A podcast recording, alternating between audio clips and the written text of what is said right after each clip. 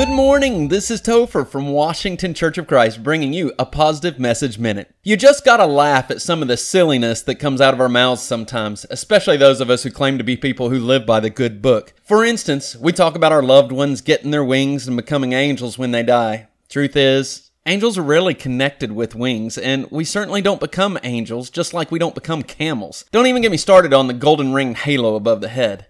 Or how about when we tell people that two of every animal went into the ark, when it was really seven pairs of all the clean ones? Or when we say cleanliness is close to godliness. Yeah, that didn't arrive into our world until a sermon in 1778. How about decorating our churches with pews, pulpits, and crosses? Oh, wait, in the new covenant, the church isn't even a building. Then there's karma. The idea that if life is bad, you've done bad. If life is good, you've done good.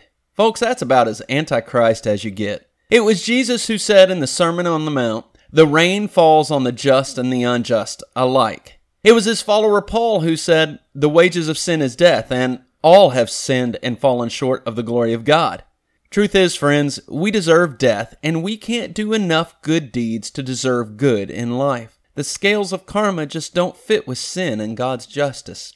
And that's the good news of the gospel. Christ came to save us and offered grace and adoption to all the lost and wayward children of the world. We may deserve death, but Christ came with the grace of life as a free gift. So for the believer, karma is dead and Christ reigns supreme.